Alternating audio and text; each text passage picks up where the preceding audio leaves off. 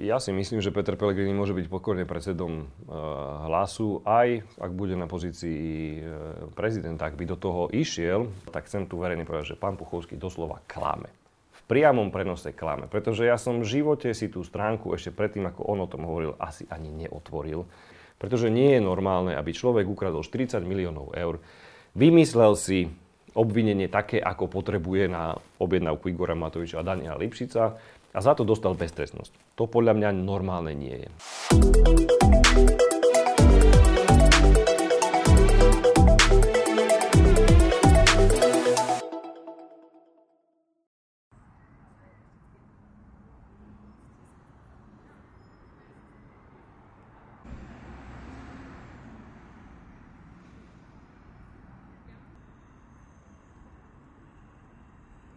Vítajte v relácii portálu Started Up zo zákulisia politiky. Dnes sedíme priamo na rezorte vnútra a rozprávať sa budeme s ministrom vnútra Matúšom Šutajom Eštokom. Dobrý deň, ďakujem, že ste si našli čas. Dobrý deň, ďakujem za pozvanie a želám všetko dobré do nového roku, najmä aj vašim čitateľom, sledovateľom a divákom. Aj vám, pán minister. Začnem aktualitami. Vy ste eh, pomerne vysokým predstaviteľom aj hlasu eh, sociálnej demokracie. Peter Pellegrini, váš stranický šéf v hlase sa rozhoduje, že či bude kandidovať na prezidenta. Vy už poznáte jeho rozhodnutie? Rozhodnutie?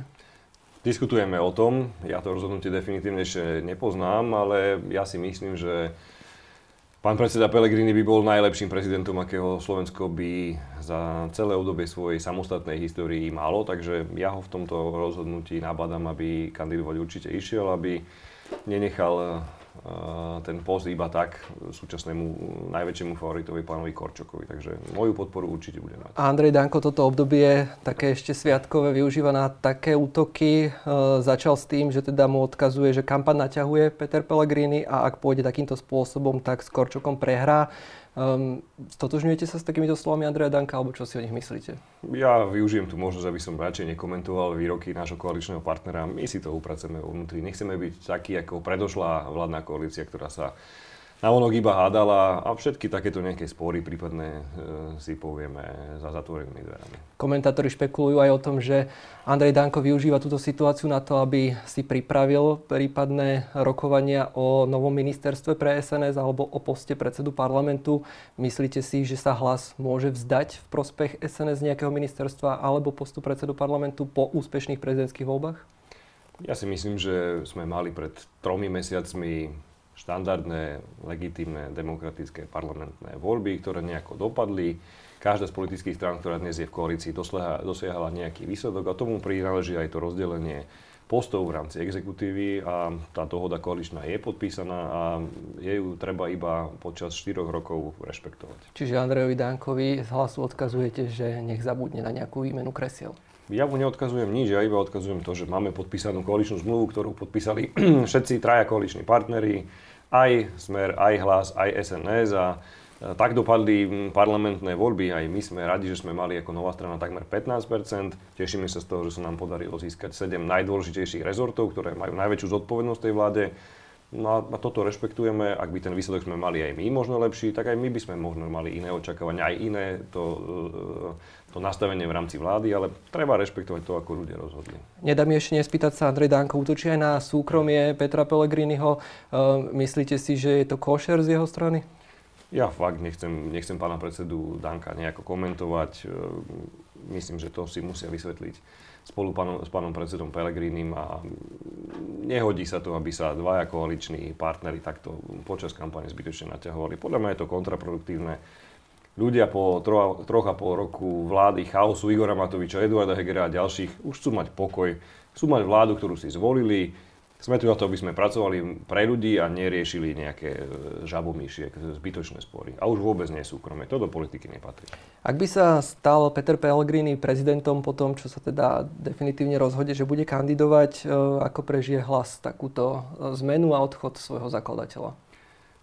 Ja si myslím, že Peter Pellegrini môže byť pokojne predsedom hlasu, aj ak bude na pozícii prezidenta, ak by do toho išiel, Zatiaľ sa bavíme o nejakých hypotetických úvahách, takže počkajme, keď sa pán predseda definitívne rozhodne, či do toho pôjde alebo nepôjde, ale ja som presvedčený o tom, že hlas má dnes najlepšieho predsedu, je to zakladateľ tejto strany, dosiahol ako nováčik na politickej scéne, rekordný výsledok, 15% sa nepodarilo žiadnej strane. Myslím si, že je to v drvivej miery primárne jeho zásluha a budem rád, ak na pozícii predsedu zostane ešte na niekoľko rokov.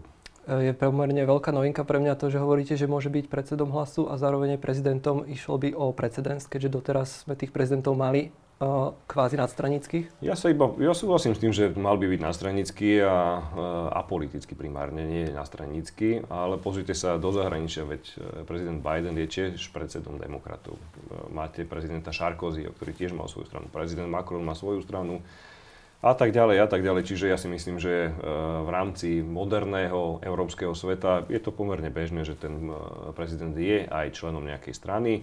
Ale hovorím, to je môj osobný názor a ja si myslím, že hlas dnes má najlepšieho predsedu, akého môže mať a budem rád, ak im ešte na niekoľko rokov aj, aj ostane. Stále sa bavíme v rovine špekulácií. Ak by ale teda sa Peter Pellegrini rozhodol opustiť stoličku predsedu, máte v strane náhradníka, ktorý by ho mohol nahradiť a vedel?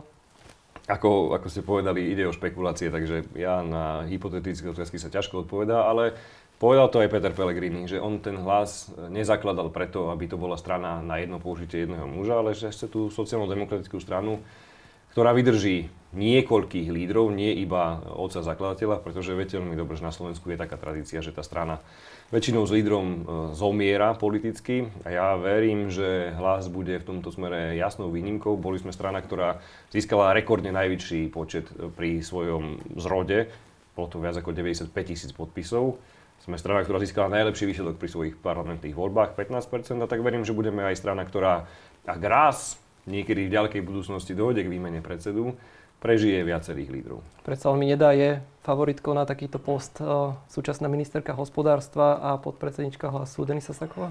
To ja ozaj, my, myslím, že už veľmi predbiehate a ja si myslím, že máme veľmi šikovných kolegov v hlase, či už je to ministerka hospodárstva pani Sakova, či už je to Richard Raši a ďalší. To sú všetko schopní ľudia, ktorí si už niekoľko rokov v politike uh, odkrútili, um, sú dnes na dôležitých postoch a tie posty zastávajú veľmi kvalitne. Viete veľmi dobre, že sú to práve ministri hlasu, ktorí majú tú najťažšiu agendu a za posledné mesiace jasne doručujeme, či už je to 13. dôchodok, či už je to 300 eur pre dôchodcov, či už je to pri pani ministerke Sakovej boj za nižšie ceny energií a tak ďalej. Takže tých e, kvalitných ľudí v hlase je, je veľmi veľa, ale ešte raz opakujem, pre mňa je najlepší predseda Peter Pellegrini. Vy osobne máte nejakú ambíciu vymeniť ho?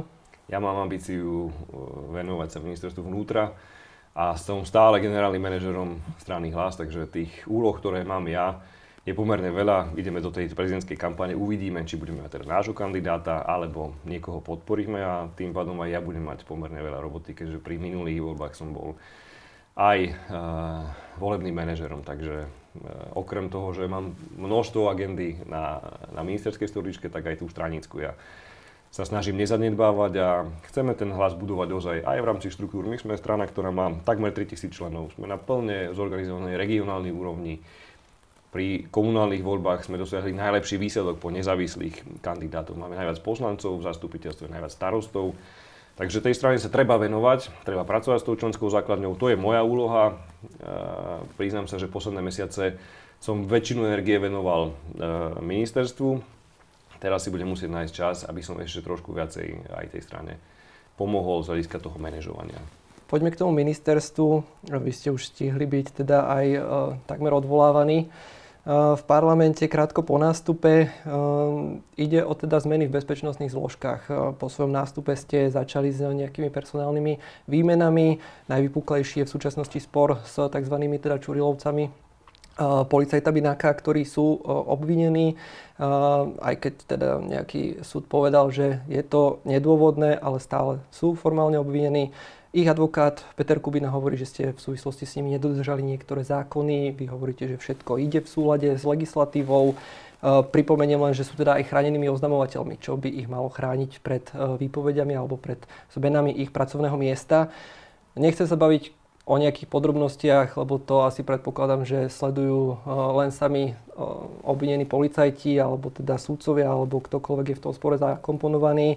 Ja sa ale chcem uh, spýtať na to, že sú tam nejaké rozhodnutia súdov. myslím, že 4 zo 7 povedali, že um, ich presun alebo ich zbavenie toho pracovného miesta bolo nedôvodné a toto opatrenie bolo protiprávne. Samozrejme to rozhodnutie prvostupňového súdu. Nesvedčí to ale o tom, že nekonáte v súlade s tým zákonom?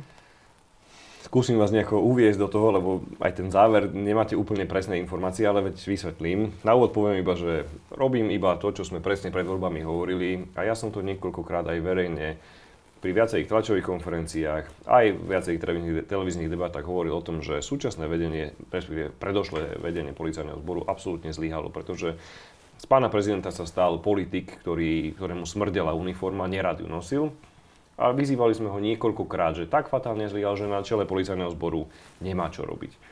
Preto som ho po svojom nástupe rovno aj odvolal, aj keď on mal iné predstavy, chcel si ešte výsluhový dôchodok zvýšiť.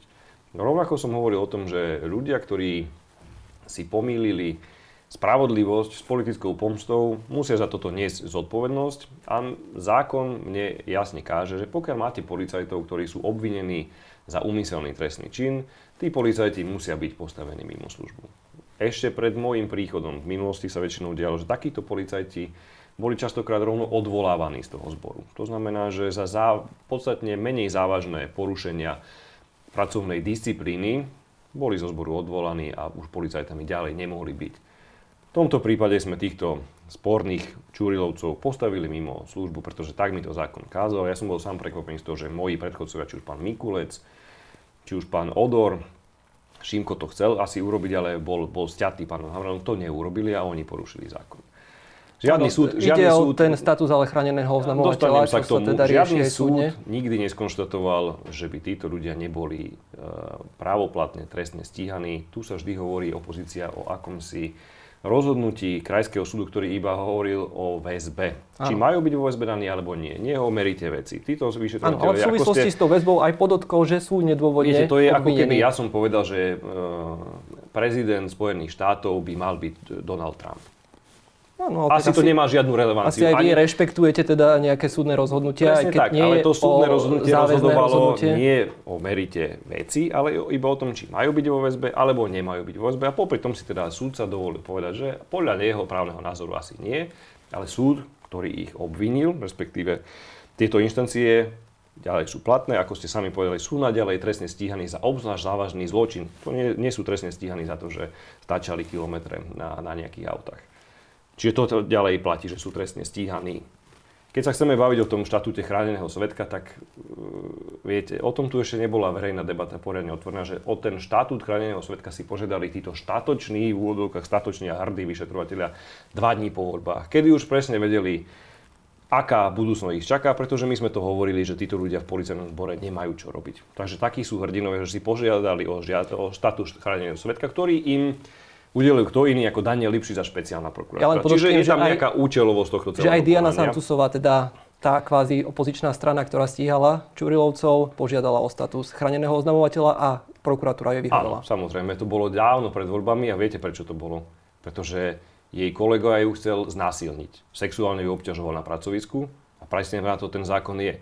Že keď máte takéhoto blázna, ktorý je vašim nadriadením a začne, začne vás sexuálne obťažovať, tak vy máte právo o ten status požiadať. Ale nie v prípade týchto statočných vôdzovkách Čurilovcov. Ale o tom asi rozhoduje ktorý, zase úrad, ktorý, eh, úrad, ktorý má pod palcom tieto uh, vydávanie nie, týchto chránených To sa milíte, pretože pri Čurilovcoch rozhodá špeciálna prokuratúra. My sme to už dávno hovorili o tom, nie len my, ale, ale aj ten daný úrad teda.